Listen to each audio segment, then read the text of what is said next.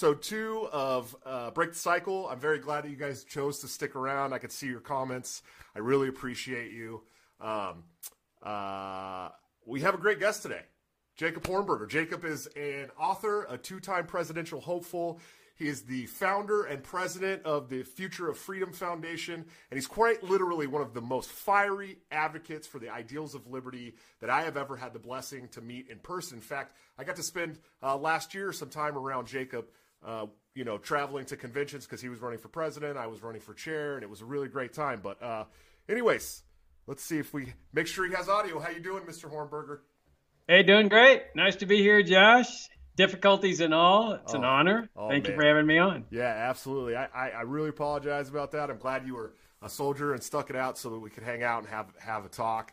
Uh, hopefully, everybody out there can hear Jacob. If if you can't, please let us know in the chat. I'll try to fix it. Uh, but I'm a boomer, and uh, I might I might boomer it up. So. Uh, Mr. Hornberger, let's talk about your journey from Texas attorney to liberty advocate and founder of the Future of Freedom Foundation. How did you come to the ideas of liberty? All right. Well, I, I, grew up in Laredo, Texas, which is right on the border, the U.S. Mexico border. I grew up on a farm on the Rio Grande. And I, I was a Democrat. My dad was active in Democratic Party politics.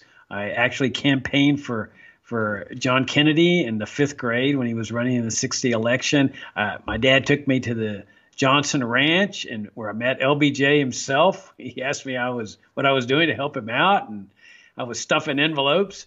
And uh, then when I returned to practice law in Laredo in partnership with my dad, he was a lawyer. Uh, I got involved in some Democratic Party campaigns, and all my candidates lost, and I was really disillusioned. And here's where I saw my first experience with the the double crossing and the backstabbing and the double dealing and the nasty attacks in politics. So I said, ah, who needs this? And so I walked away from it and walked into the Laredo Public Library looking for something to read. And I came across four little different colored books called Essays on Liberty. And they had been published by the Foundation for Economic Education some 20 years before. They changed the course of my life. I, I started studying everything I could about libertarianism, Austrian economics. I went to FEE seminars, which is what that foundation is called. And then I ultimately moved to Dallas. My my father passed away and started a law practice there. And but I was doing libertarianism. I mean, this is where my heart was doing conferences and seminars there in Dallas, speaker programs as a hobby. And finally, FEE offered me a job in 1987 uh, as their program director. And that was the turning point in my life. I decided to go for it and stay there two years and then decided I'm going to start my own foundation. And so that's when I started the Future of Freedom Foundation in 1989. And I've been doing this for 30 years, and it's been a real labor of love. I'm one of those blessed people in life that just loves what I do in life. Well, that's uh, it's an important thing too. You want to you want to love what you do in life, right, Jacob? it's the essence of life, really. I mean, if you can do what you, your hobby for a living, I mean, it just makes life all much more rewarding and valuable and fun. Absolutely, absolutely. So you're the author of several books, and a lot of people know your views on economics and liberty and all that great stuff, but some may not know that you wrote a book about the autopsy of John F. Kennedy. What compelled you to write that book? Well, I actually have written two books on the autopsy. One's called the, auto- the, the Kennedy Autopsy, and the second one, which was written well, maybe a little less than a year ago, was the Kennedy Autopsy 2. And I I studied a lot about the Kennedy assassination, and at the Future of Freedom Foundation, we have done a lot of work on the national security state, which came into existence after World War II. Uh, we have always stood at FFF for limited government, and a national security state is the exact opposite of limited government. And so I was familiar with the regime change operations of the CIA and the Pentagon, Iran in 53, Guatemala 54, uh, Lumumba, the Congo in 61, uh, Cuba, Chile, all these regime change operations.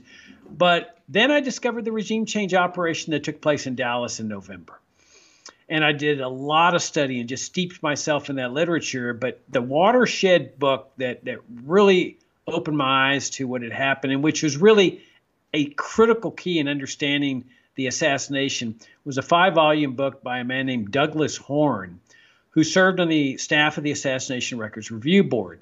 Now that was the board in the 1990s that was called into existence to enforce the JFK Records Act, which mandated the release by the Pentagon, the CIA, and other federal agencies of their long secret records relating to the Kennedy assassination. That had come into existence because of the movie JFK by Oliver Stone. Public pressure forced Congress to act. Well, Horne's book is, is just a watershed. You, you cannot get through Horne's five volumes without concluding at the end, this is a fraudulent autopsy. And so I decided to write a, a long review, a synopsis of this book for people that really don't want to go through a five volume book that's like coffee table sized. And so we we did I did a long series of essays on it, and then Horne I think somehow discovered it, and we started becoming friends. So he did a series of essays for us called JFK's War with the National Security Establishment: Why Kennedy Was Assassinated. So we decided ebooks were starting to get really popular, so we decided to just put those out as ebooks, and just on a lark. And all of a sudden, the guy that formatted them for us called me about two month two months after we put them on sale on Amazon. He says, "Have you seen what your books are doing?" I said, "No." He says, "They are soaring in sales," and it was un, it was incredible. I mean, I looked at the charts, and we only sell them for a dollar but we were selling like 70, 80 copies a day. And it, it was just, it was the most amazing thing. We, we got on the Amazon bestseller list, and well, it's our the Kennedy autopsies are all time bestseller. Uh, so that's that's why I ended up uh, publishing those two books on the autopsy. The autopsy really is a critical key in understanding the who and why of the Kennedy assassination. Sure, absolutely. How's how's the newest book doing? Uh, not as well as the initial book, but doing well. Uh, people are starting to discover it. We, we don't do a lot of advertising and promotion, but people are starting to discover it, and I'm getting really nice comments at uh, on Amazon on it. So it's uh, yeah, it's doing fine. And uh, we're, we're, we're this year because of COVID, we decided that we were cutting back our conference activity, of course, and we decided to convert all our ebooks into print books. So we're working on all of them now to put them into print books, including those two. Nice, nice. So there's some some serious controversy that was surrounding your 2020 POTUS run. Some of that came from the the the your was it 1990 or 2000? Was it the 2000 run? Yes, 2000. Yeah, and I know that there's some people out there that really want the air cleared about that stuff, but um, it seems like a lot of people came out swinging in the very beginning about you going after Harry Browne in, his campaign.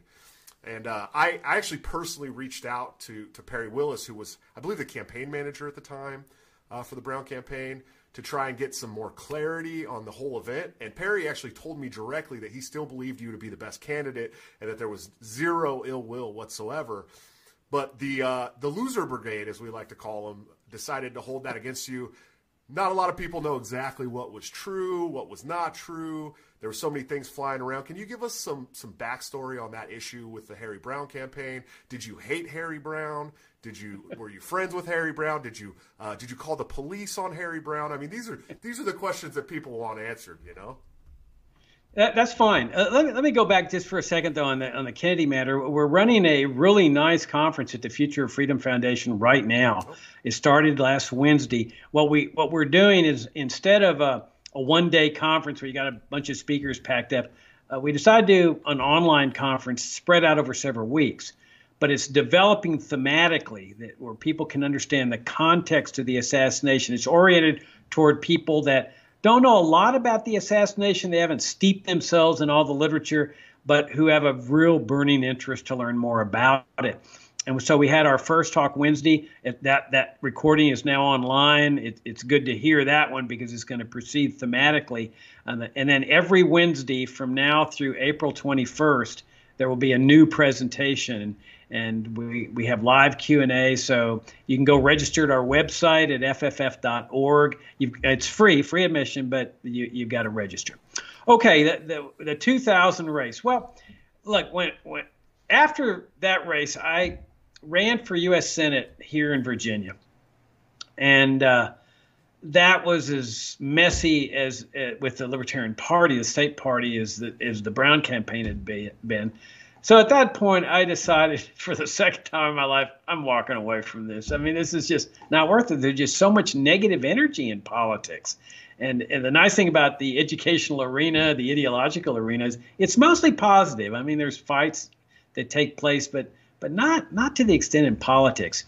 So what what happened in in 2000 was that I had received some information from friends of mine and the especially in the Pennsylvania LP that there were some oddities going on in the in the Browne campaign with respect to expenditures. Uh, there were FEC reports, and so I went and looked it up, and sure enough, there was some strange things there.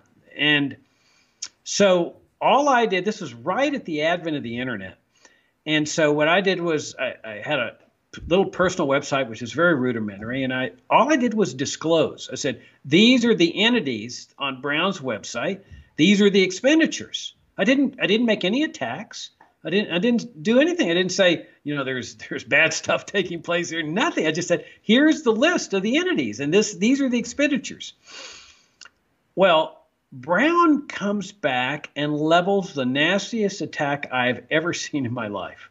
I mean that I was trying to destroy the party, that I was a, a really bad person. He was trying he said, let's let's stop donating to his foundation. He was trying to put the foundation out of business. And it's like, wow. I mean, this was like a little overdriven here. And now Browne had been a friend. Browne and I had been friends uh, prior to this time. That when uh, I lived in Laredo, I actually met Harry Browne. He, he and I had corresponded. I was going to start an investment newsletter with a friend of mine in Laredo, and I asked Browne if he would be willing to uh, give us some advice, and he said, "Yeah, come to Austin." We met personally. I was sub- a subscriber to Harry Browne's uh, special reports. I bought all his books. Uh, I mean, he was a hero of mine. He still is a hero of mine. He, he influenced me deeply on Austrian economics when I first discovered libertarianism. All the hard money people did. Doug Casey, uh, you know, Howard Ruff, all these guys.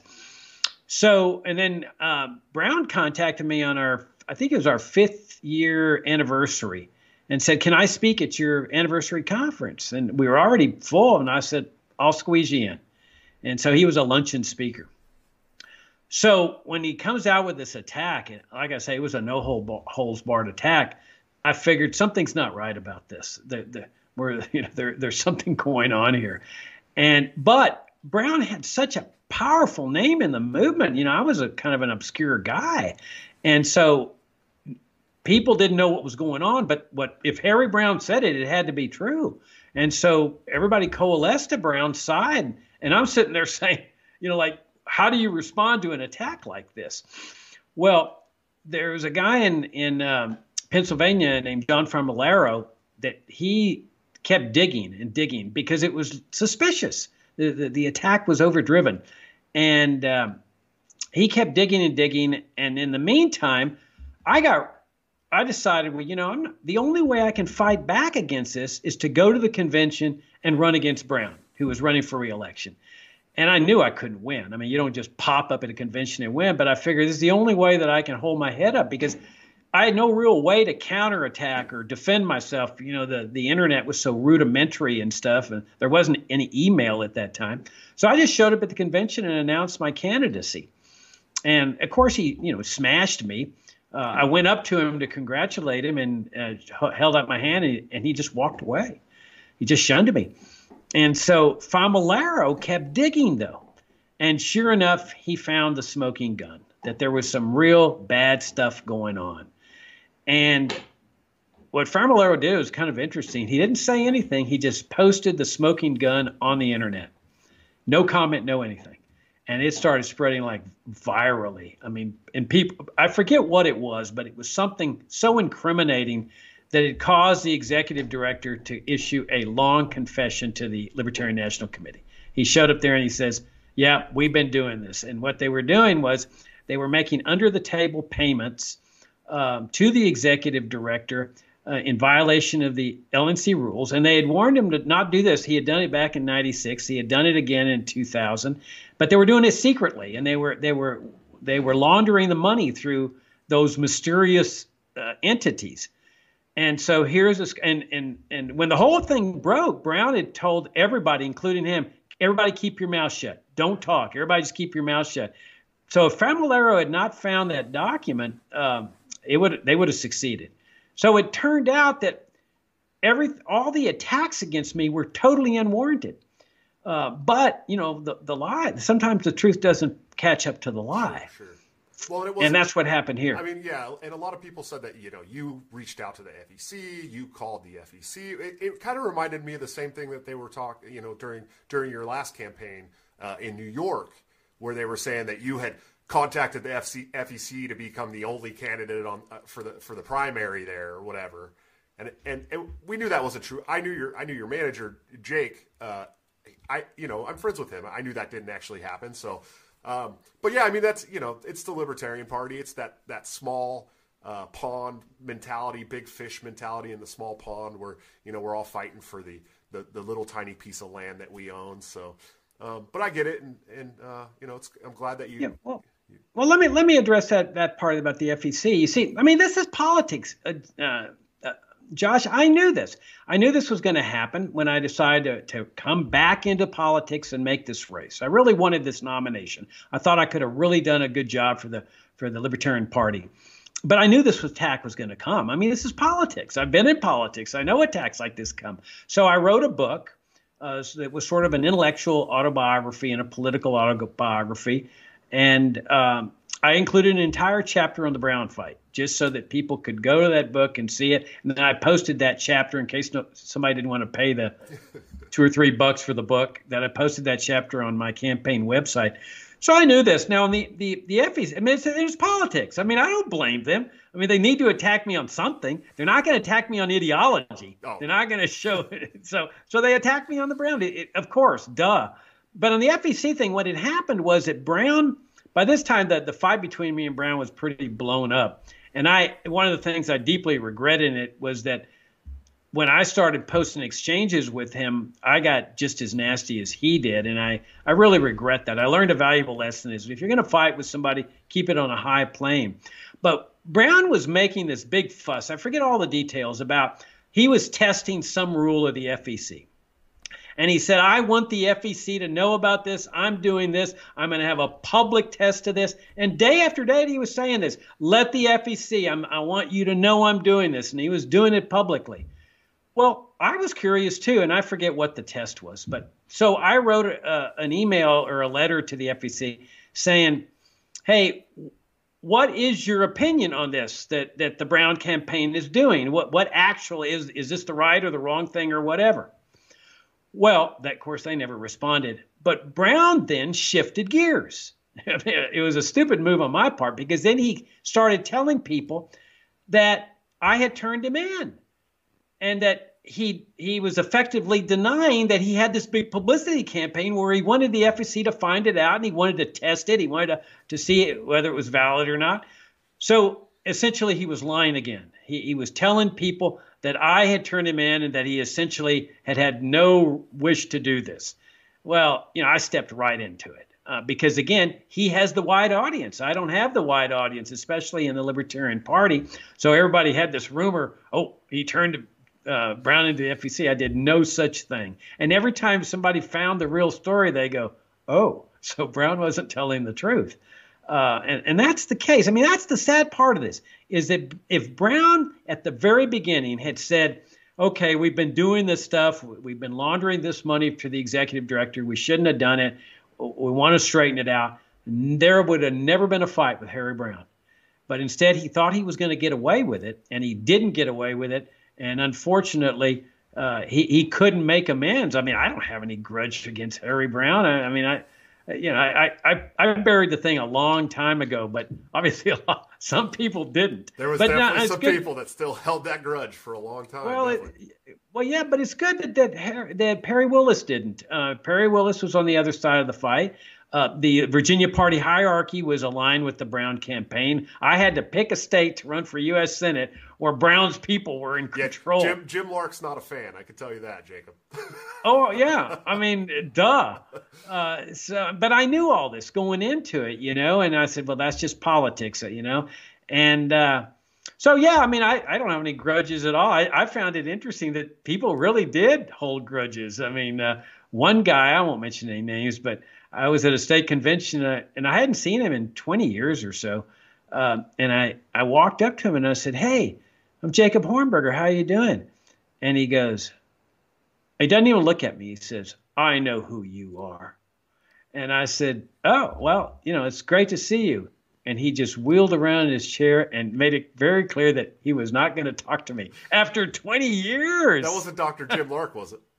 No, it wasn't Lark. no, Lark was pretty cordial. I walked up to Lark. I could tell at the Virginia convention, and I, I said, "Hey, Jim, good to see you." And and he was cordial, I, but I could tell that it wasn't like, "Hey, Jacob, good to see you again." You know? yeah, he he, I, he came up with some story about a pin or something. I don't know. He was he was upset. He was definitely upset. But that actually leads me to my next question. Uh, you know, when you you ran in 2020, it was a, a, an actually built campaign. You actually traveled around. You actually really fought for it. But uh, there was a lot of people, including some people in your camp, who kind of took issue with your messaging tactics against Justin Amash in your eight-part series, and some of your jabs at Jo at the end, and especially in that last uh, debate, that last internet debate before the uh, right before the election. Um, what was the reason for that, and would you do anything differently if you were if you were going to run again? Okay, well, he, here's what, what was going on. When I announced at the convention in South Carolina on November 1st or thereabouts, uh, I knew that there was this force in the party that are the reformers. I, I call them the reform oriented libertarians. You can call them conservative libertarians, Republican oriented libertarians. Uh, they're the, they're the ones that that really don't hew to the principled line. They think that they you've got to water down the message to get into office and so forth. And I I knew that force was in there. I, it, the forces in the in the movement they predominate. The reformers predominate in the libertarian movement and the libertarian party. And what it was was that partly the Ron Paul campaign did this. A lot of conservatives and Republicans came into the movement and the party, but unfortunately they brought their baggage with them too. Um, and now I'm I'm a firm believer in libertarianism. I, I I believe that libertarianism is the only viable moral philosophy, and that it stands in direct contradiction to both conservatism and progressivism or liberalism, whatever term you want to use. So I knew this force was out there, but it wasn't materializing. Uh, that Bill Weld, who was the the darling of the reform crowd, they were grooming him. They it, it was clear they were doing this uh, even before you know before I entered the race, I was watching the situation. They were interviewing him and adulating him and you know, writing articles about him because he was going to be their nominee in in their eyes. Uh, well, then Weld disses them and and uh, goes back to the to the Republican Party. But I knew this force was out there. But we were winning primary straw votes into January, February, into March and then, but I always knew Amash was going to come in this race. I knew it from the very, I knew it before he knew it. That when I announced, and, and, and people can verify that at every convention, I would say, we need to fight as libertarians. We're not conservatives. We're not Republicans. We're not hybrids. We are libertarians. We need to fight as libertarians. We need to have a bold campaign that relies totally on libertarian principles. None of this hybrid conservative claptrap.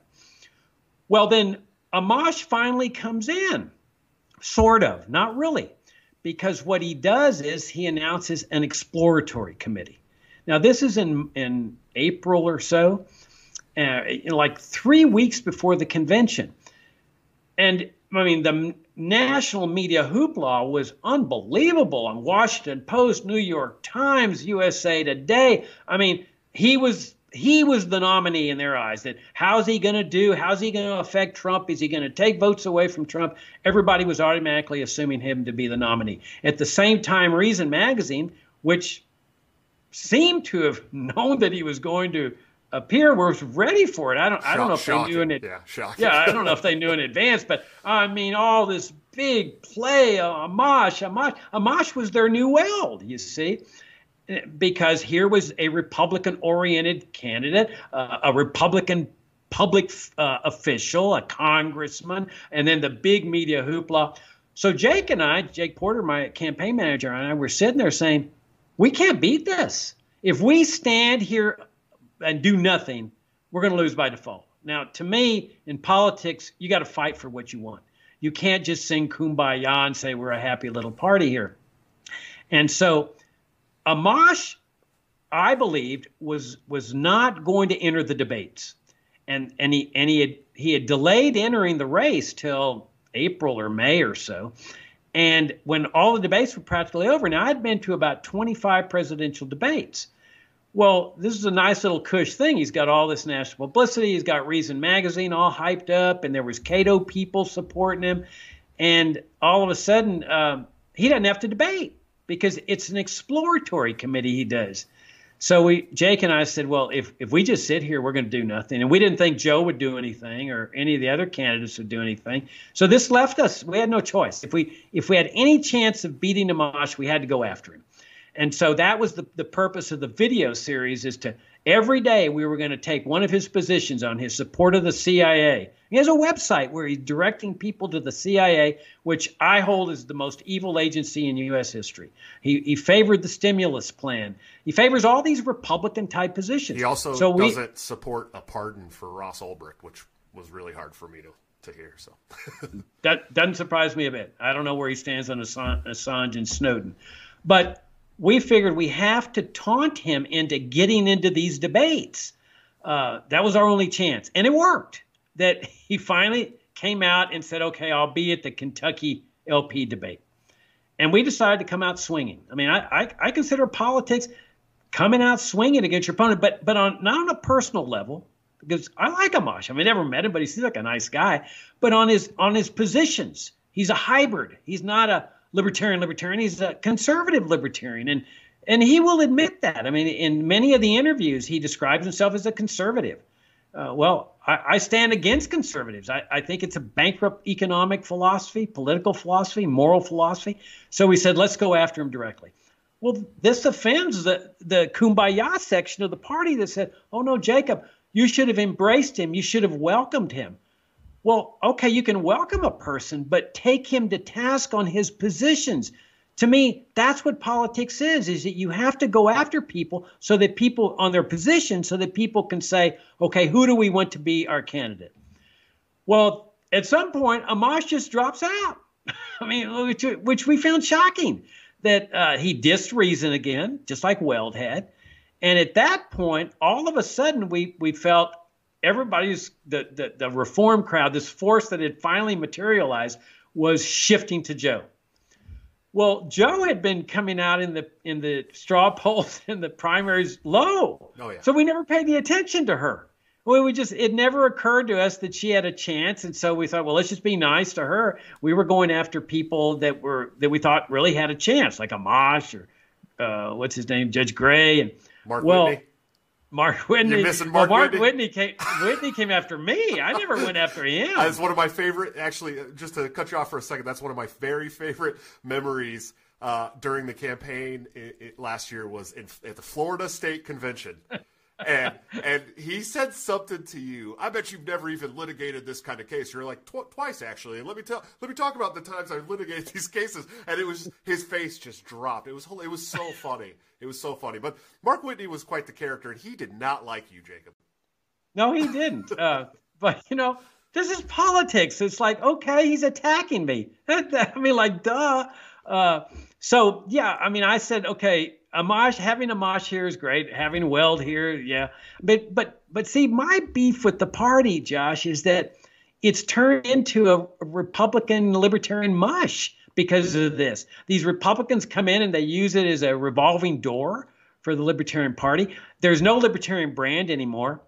Nobody knows what libertarianism stands for because it's a mush uh, you know, health savings accounts, school vouchers, regulatory reform. I mean, it, but it applies not just to the party, but to the movement too. This is where the hybrids and the conservatives have done a lot of damage to our brand. And what I wanted to run was a pure, bold libertarian campaign. So when I went after Jo, we felt the force moving toward her, this pragmatist force. And it was, but it was too late. We had to show where we differentiated ourselves from her. Uh, again, we went after her. I went after her on issues. Her support for Social Security, trying to save Social Security, uh, even with her language of opt out. She was saying, "Oh, we're going to sell assets and we're going to help out the elderly." And that to me is not the way to run a race. I, I think you got to run a race going after the welfare state directly or her, her position on the national security state. I, I, never heard her call for the abolition of it. All I heard her say was, I'm going to bring home the troops and make this a fortress America sort of thing. And uh, I believe it was so the, uh, Sweden, armed and neutral. Yeah, yeah, Switzerland. thing. or Switzerland, yeah. yeah. armed and neutral. Yeah. That was her big thing uh, through her right, entire which, campaign. Right, which to me was a garrison state. You bring all the troops home, you don't discharge them, you keep them right there, this huge military force inside America. Well, I say go after these people directly. You know, uh, the Kennedy assassination, I would have said, man, there was that regime change. I mean, how can you not criticize in a campaign what the national security establishment did to a sitting president of the United States? I mean, I think in order to do well, and I said this throughout the thing, I said, if you want to do well, you got to roll the dice. You got to run a bold campaign. That if you play it safe, the best you're going to do is a safe result, one or three percent. And if you're going to get eight to ten percent, which is what I would consider a success, you got to be bold. You got to roll the dice and fight as a libertarian. And uh, so I lost the race. I mean, uh, but that was okay. I mean, that that was the will of the the electorate. We fought a good fight and I and I Jake and I felt solid. We, we were ready to go forward and win with that nomination. We would have run a totally different campaign than Joe did, but we don't. We didn't compromise any of our principles, and that's what mattered to me. Is that hey, we we fought, we fought hard, and we lost fair and square. People said no, we don't want that kind of campaign, Jacob. A hard hitting campaign. Uh, I mean, the way I went after Amash or Joe, that's the way I would have gone after Trump and Biden. Uh, I would have gone after him swinging. But a lot of LP members, the reform crowd, the pragmatists said, no, we don't want that kind of campaign. We want a standard LP campaign. Okay. Um, and the irony is that they said Jacob's going to, Gray used to say this, that, that Jacob's going to take us back to 1%. Well, that's what we got. They went back to 1%. Yeah, one, one and a half percent. That's what we got. Absolutely. Uh, yeah, I mean, a, a, large portion of that, pra- the pragmatists, uh, not just not just the caucus, but the pragmatists in the Libertarian Party that kind of hold this. Let's kind of waver on liberty here and there to try and get it here and there. We actually that's who we call the loser brigade. So, um, but but yeah, I, I you know I, I was on the phone with during the election for president. You know, I was running for chair, so I wasn't super outward and open about like who I was talking to and who I was supporting for president. But I was on the phone with about hundred people during that election. Just go, can you vote for Jacob Hornberger? Can you vote for Jacob Hornberger? Come on, you got to do it, you know. And I thought it would have been great had it been you and Spike Cohen. That that would have been amazing, you know. Or so uh, yeah, it was it was sad that you lost. But speaking of LP presidential runs, there seems to be a lot of people who are entirely let down by the messaging over the last year, uh, not just from the presidential campaign, but also the the party in general. Um, about this silver platter of tyranny that we've been had, handed from federal and state governments around the country during the COVID shutdowns and lockdowns and mass mandates. What are your thoughts on the mandatory mask mandates and, and the shutdowns and, and how would you have handled that running if you had got the nomination and ran you know around the country? Well I, I kept saying at every state convention i said you know our job here in the libertarian party is to to achieve a free society. Uh, that's our objective and and you know the, the, the pragmatist crowd says no no no we're a political party. Objective is to get into public office no, that, that has never been the objective in the Libertarian Party. The, the, the objective has been the achievement of a free society, and, and getting into office is the means to do that. Uh, so I kept saying, what I want to do is raise people's vision to a higher level, to what freedom really is. That's what I want this presidential campaign to be. I don't want to get in a fight over how should the how should the president handle the pandemic or how should a governor handle the pandemic? Should there be mandatory masks or mandatory shutdowns and this sort of thing? Well, what I wanted to do is raise people's vision to a higher level. And, and that higher level is separate government out of healthcare entirely. I wanted to ex- express that philosophical ideal to people, saying government has no role in healthcare at all, which means necessarily getting rid of Medicare and Medicaid, well, this just frightened the heck out of the pragmatists and, and the reform oriented people. Oh my gosh, Jacob's going to scare people. He's going to scare people. Well, this is what libertarianism is. I mean, I I didn't get scared when I discovered it. If if I liked it, why can't other people like it? But in order to like it, Josh, you got to hear it. So I, I wasn't going to get boiled down to. I mean, obviously, I, I don't like the mandatory anything, but that's not enough for us to fight at that level because as long as government's in charge of healthcare, you're not living in a free society. Uh, the example I often use is slavery. That, you know, as a libertarian in 1850, would you have spent your time trying to reform slavery, trying to make it better? Uh, okay, we're going to have a law with fewer lashings and we're going to have better health care for slaves and better food. Uh, well, the slaves would have appreciated that. School, school vouchers. Like, school vouchers. School vouchers, yeah. Well, no, there's some of us who would say, no, forget that stuff. Freedom means no slavery at all. And that's what I would have done with healthcare with people. I would have said freedom means a separation of healthcare in the state, getting rid of Medicare, Medicaid, Centers for Disease Control. This is what I this is the way I would have fought had I, had I been the nominee. Sure. Well, and a lot of people don't understand how just messed up uh, the state has made healthcare in general. You know, they, they think that the state can save healthcare, but they're the ones who have ruined healthcare to the point that it is today, anyways. Um, so it's it's. They, they destroyed the finest healthcare system in history. Yeah. Before Medicare and Medicaid, the poor people were being handled fine. Uh, I grew up in the poorest city in the United States, Laredo, in the 50s. Doctors were handling uh, medical cases for free.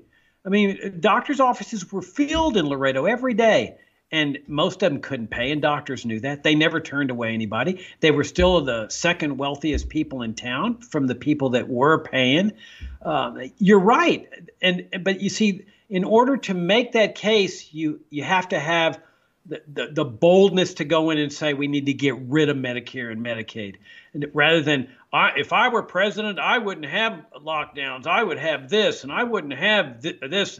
No, no, no the president shouldn't have any role in health care at all. That's what freedom is. Uh, I mean, you mentioned school vouchers. Here, here's an example of where I think this party has gone way astray. I saw one person's website, again, no names will be mentioned, uh, but it was like so stunning. And the candidate said, I'm a pragmatist. She, she was a candidate for, uh, for state house. I'm a pragmatist. I'm a libertarian. I favor public schooling and and I want everyone to know I favor public schooling. It's like, wow, you, how how do you how do you get a message out like that? Um, and, and because now, what is libertarianism? Oh, everybody that heard her talking, in their minds, libertarianism is supporting public schooling, not just vouchers, but public schooling. And I thought, wow, I mean, this is the mush this party has become. There's no pushback. Right. You know, like you welcome Amash in. Yeah, great. I like the guy on a personal level, but at least say, hey, can you remove that section from your website about the CIA, or at least say this is your personal opinion instead of the position of libertarians? Uh, but no, there was nothing like that. So yeah, I think to, for this party and this movement, and I said this before, that this is a fight for the heart and soul of the party and the movement. Is it going to be a libertarian, a pro liberty movement, or is it going to be settling for reform of slavery or our modern day serfdom?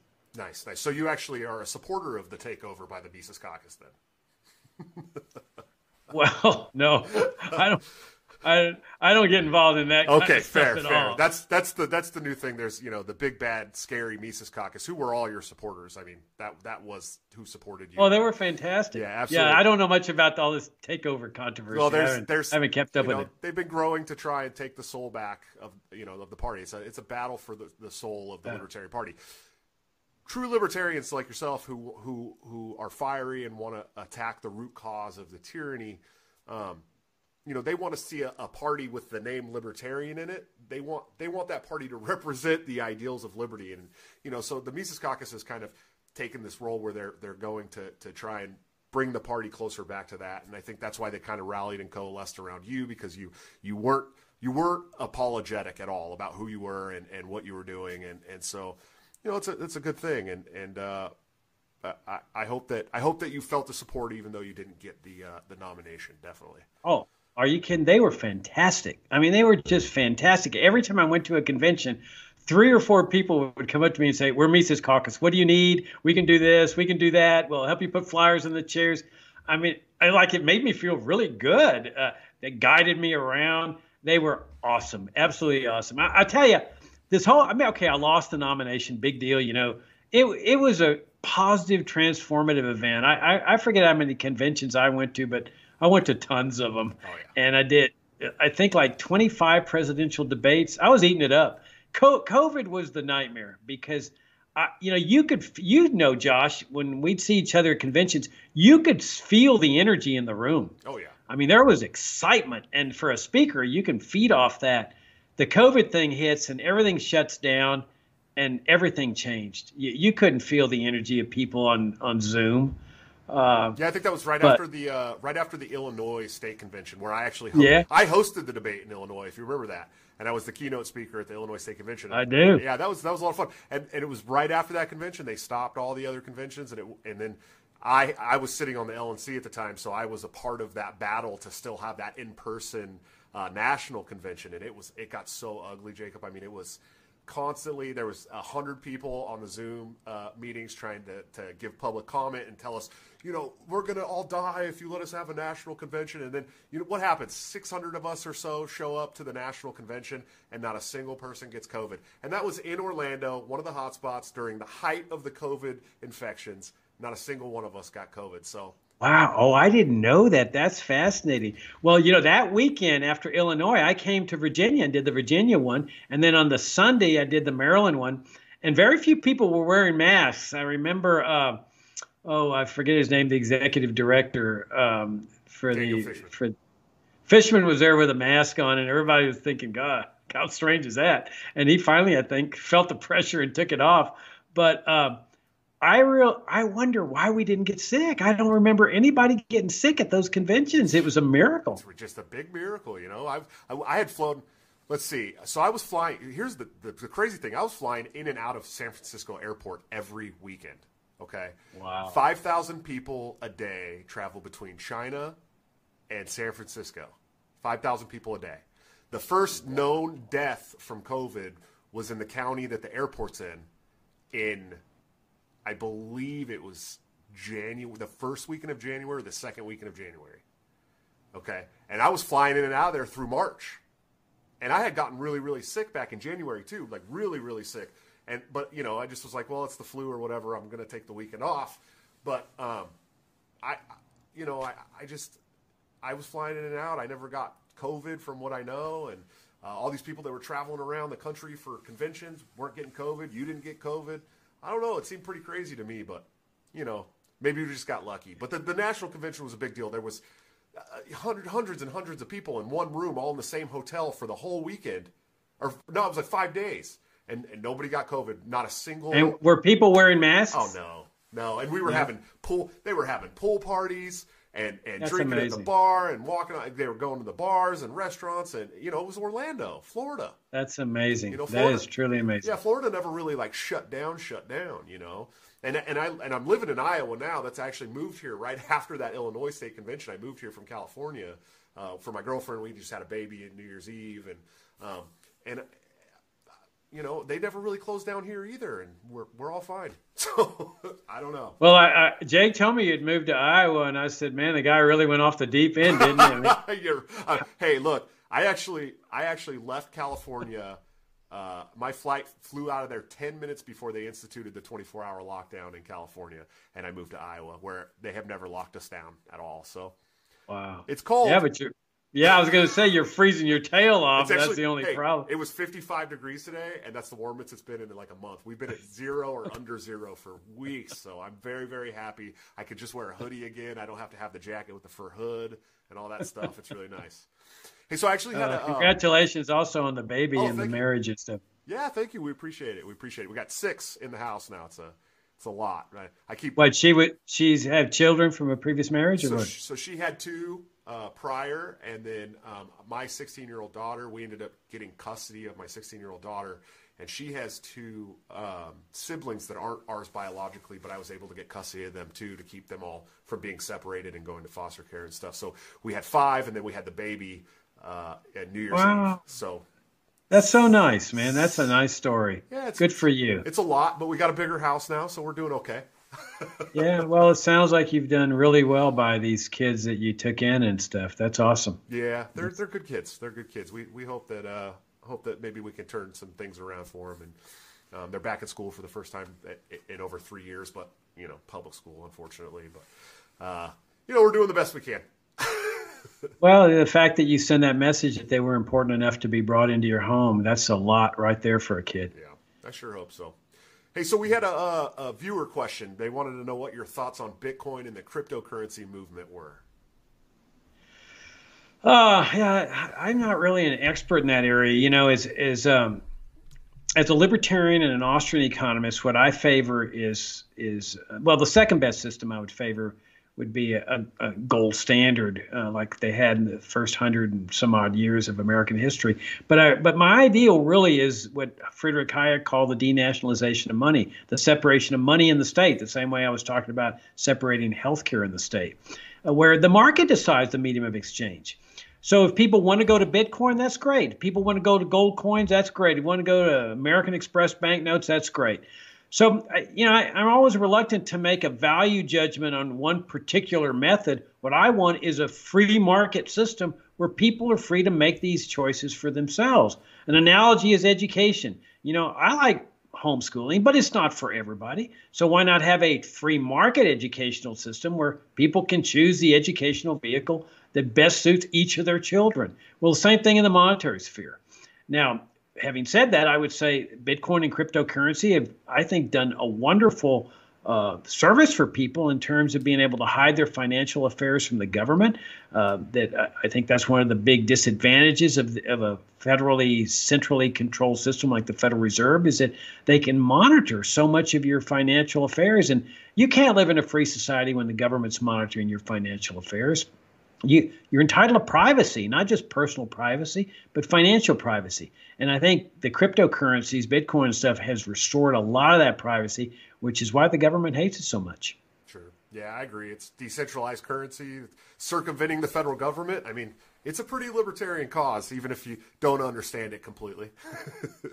oh, absolutely, absolutely. And and I think they're still trying to figure out how they can control it. But it, it seems to me, I, I, don't know that much about it, but it seems to be very difficult for government to control that that Bitcoin system. Absolutely, absolutely. So uh, we're getting we're getting close to the end here, but what what do you think should be the strategy of the Libertarian Party going forward? Do you think we should adapt to this woke SJW culture in order to try and court that growing movement? Or obviously, I, I know you think we should stay staunchly in our ideals, but is there anywhere that you think that we should uh, give and take at all for, for this growing movement of, of wokeness? Um, or, or, should we just stay staunch all the time, no matter what, even if it pisses off the people who want to line us up against the wall? uh, I say stay staunch. That you see, what I think it's a real sad thing that you've got campaigns on the national level that, that are raising money saying, "Help me get my message out. Help me get my message out." Well, this party's been in existence 50 years or more, and uh, I guess less than 50 years. And more why 50. do you have to get? Why do you have to get your well 70 71? Uh, yeah, yeah, I'm not sure. Yeah, but thereabouts. That why do you have to get a message out? Your party's been here 50 years. Everybody should know where the Libertarian Party stands but people don't because it's mush. It's got this Republican conservative hybrid message to it. I, will give you an example. At one state convention, a guy gets up and says, "Okay, we all know that that libertarianism stands for getting government out of healthcare entirely, but people aren't going to buy that.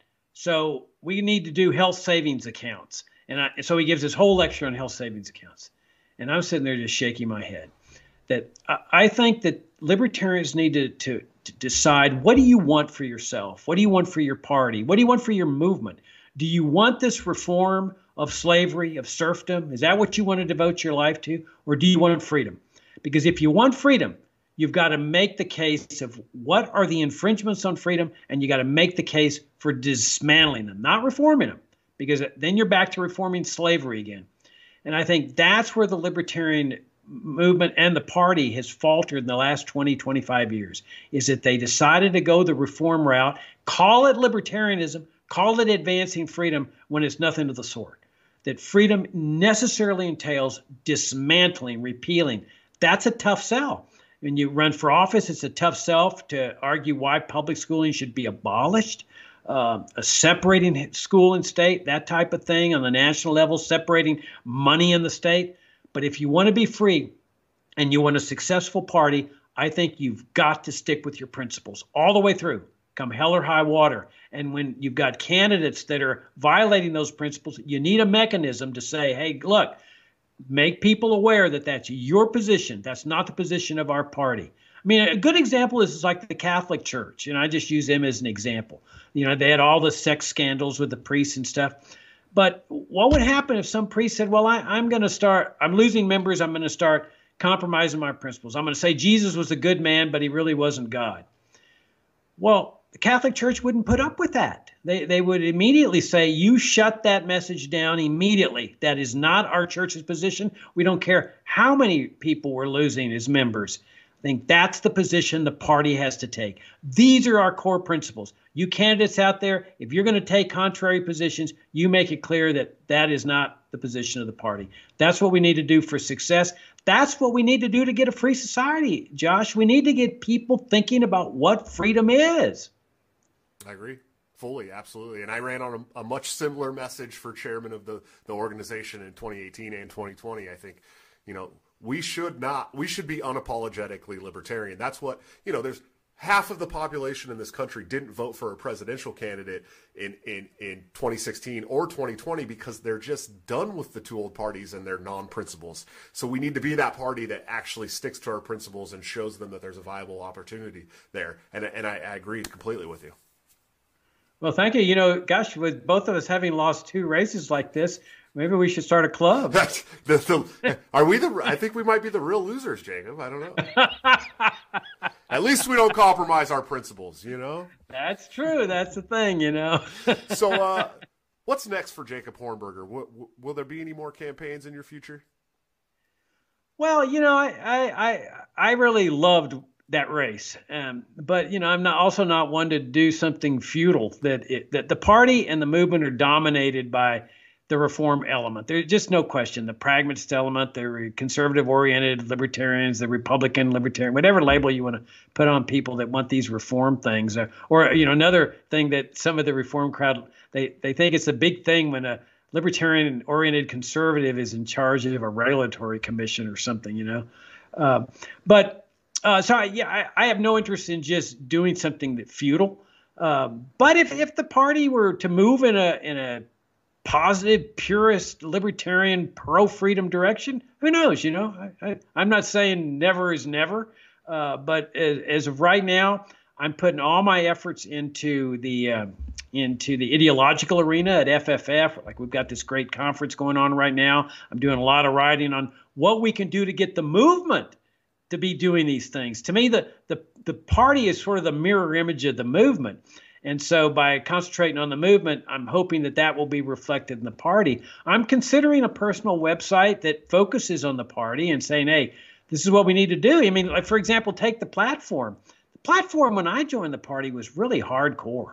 I mean, that was why I joined. It, that I wasn't going to join the party when I first heard about it. I was asked to to join the platform committee by a guy named Bill Evers, and I said no is is this is a political party. You guys are watering down your message to get votes. That doesn't interest me. And he says, "Have you seen the platform?" And I said, "I don't need to. It's a watered down piece of junk." And so he sends it to me, and it's like, "Oh my gosh, this is a pure libertarian manifesto." And I I joined. I joined the platform committee. I served three ter- terms. But somewhere along the line, Josh, somebody gutted that platform. Oh yeah, and, big time. It was uh, what, from what I understand, it was actually 2006. They call it the uh, the Portland Massacre.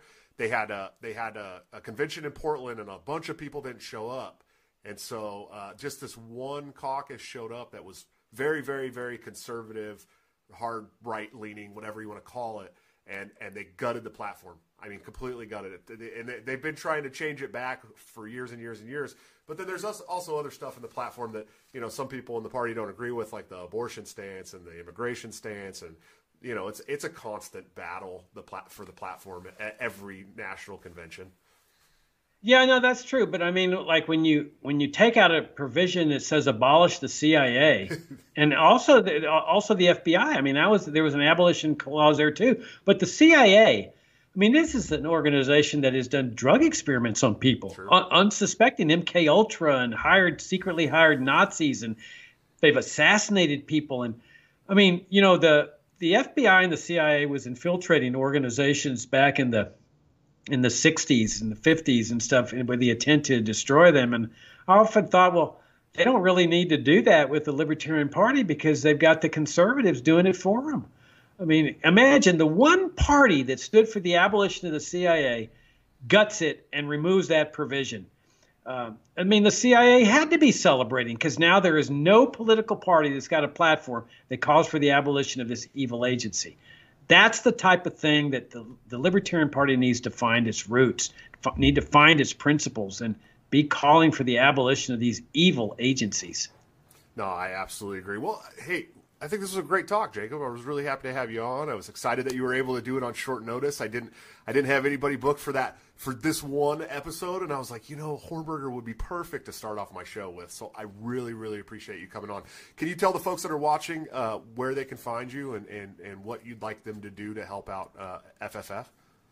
Yeah, they can come to fff.org. Uh, we, we thrive off donations. We would love to have your support if you like our work. I mean, our mission for 30 years has been to present the principal case for the Free Society. We've got a, a, daily journal that we send out that, that we strive to make the best daily uh, libertarian editorial commentary page on the internet. It's called FFF Daily. It's free. Our monthly journal, uh, Future of Freedom, is $25. But we rely on donations. We, would love to have your support uh, to join our Freedom Club. Uh, where you get a video message from me every month is $250 come to our uh, Richard Ebeling and, and I. Uh, Richard's a old libertarian friend uh, from Dallas days uh, who teaches at the Citadel. Hardcore purist libertarian. He and I do a weekly internet show called The Libertarian Angle. And then we've got this great conference on the Kennedy assassination that I would invite everybody to. So come and visit us at fff.org. Everything's there. And Josh, I got to tell you, it's been a real pleasure. Yeah, I had a I great mean, time. I, the audio uh, audio issues aside, and then and then the, the, the fact that it just decided not to stream, which was really weird, but uh, it's a new show, you know, and I and I'm not a computer programmer, so it's it's take it's taken me a lot to get this stuff all kind of set up, and um, I wanted to do a really good show for people, and, and I didn't want to just go on there on my webcam and, and say, hey, you know, how's it going? I wanted it to look nice and, and be a good show that people could appreciate. It's been really hard, but um, we're getting there. I think. I think by the next episode, we'll have most of this stuff figured out. I promise. well, you got to expect it, but I, I want to thank you. I mean, I, it was always a joy to to be at these conventions with you, man, and it, it was just um, it was a lot of fun. Uh, you know, we didn't win, but we had a good time. Absolutely, absolutely. Hey, thank thank you so much for coming on, Jacob. I look forward to uh, talking with you again soon. Yeah, good luck on the show. Thank you so much. All right, guys. Thank you so much for checking out episode two of Break the Cycle. Uh, if in case you forgot, I have a, a, debate with Larken Rose coming up on Monday afternoon. That's actually uh, on AnarchoCast. It's going to be for uh, one of two debates there. Uh, don't miss out on Wednesday's episode three of Couch Streams. That's a solo. I'm sure we'll have some cool guests pop on quickly and briefly. And then next Friday, it's going to be me and Pete Quinones, which is going to be a really awesome episode. I, I I'm